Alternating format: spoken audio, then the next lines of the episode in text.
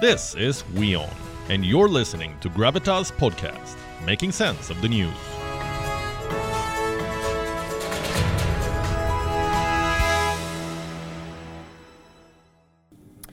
Earlier this month, clashes broke out between Armenia and Azerbaijan. The conflict is old, but right now its latest chapter is playing out. Both sides claim sovereignty over the Nagorno Karabakh region. And this time, some new players are emerging on the scene. Guess who? I'm talking about India. To boost its defense forces, Armenia is buying weapons from India, and reports say a deal has already been struck. The total value? Almost $250 million. Under this deal, India will transfer the weapons over the next few months. So, what exactly is in this war chest? The most important weapon is the Pinaka rockets. First up, some background. The Pinaka is an indigenous multi barrel rocket system. It was developed by the DRDO, the Defense Research and Development Organization. Right now, it is primarily used by the Indian Army. The Pinaka is mounted on trucks for mobility. Each system includes six launchers, 12 rockets, and one radar.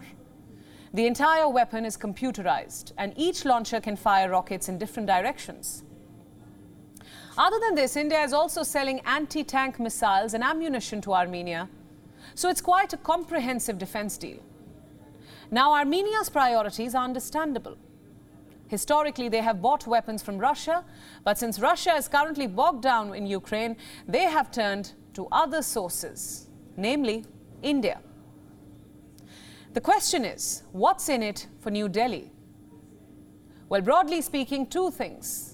Number one, a big boost to defense exports. India is hoping to become a seller in the global weapons market. By 2025, the government is hoping to produce weapons worth 1.75 lakh crore rupees. Out of this, 35,000 crore rupees is meant for exports. Now, that is roughly $5 billion. In that context, this defense deal is important, it's significant. This is the first time the Pinaka missiles will be exported, and if they prove to be a hit on the battlefield, more orders are likely to pour in. So that's, of course, benefit number one. Coming now to number two strategic angle. Armenia's rival in this conflict, of course, is Azerbaijan. It is part of an emerging strategic triumvirate Pakistan, Turkey, and Azerbaijan. These three countries have deepened their cooperation of late. In 2017, they signed a trilateral agreement on security and military aid. Last year, they held joint drills in Baku.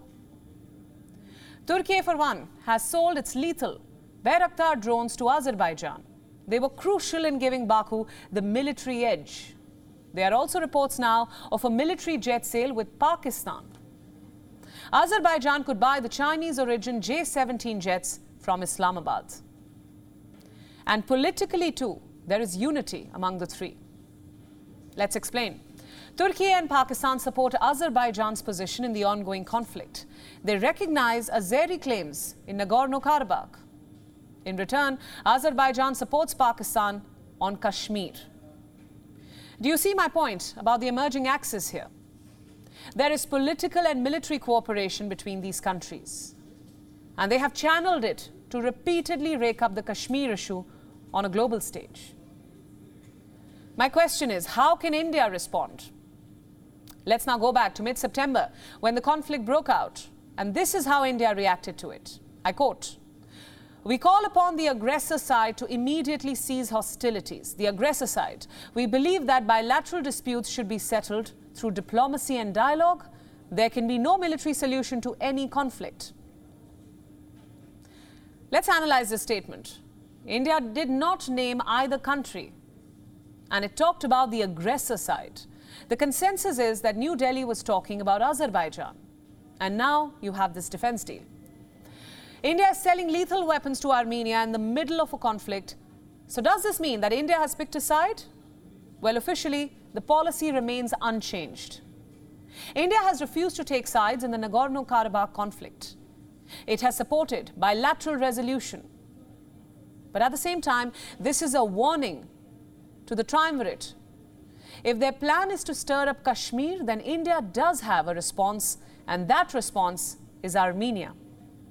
It's a purely strategic move when you think about it, because India faces no economic or military consequences from this conflict. Investments are few, people to people exchanges are few, and there is no risk of a spillover. This is simply all about strategic maneuvering. The question is how long will it last? Azerbaijan is using the current political situation to further its claims. Meanwhile, Armenia's ally, Russia, is busy in Ukraine.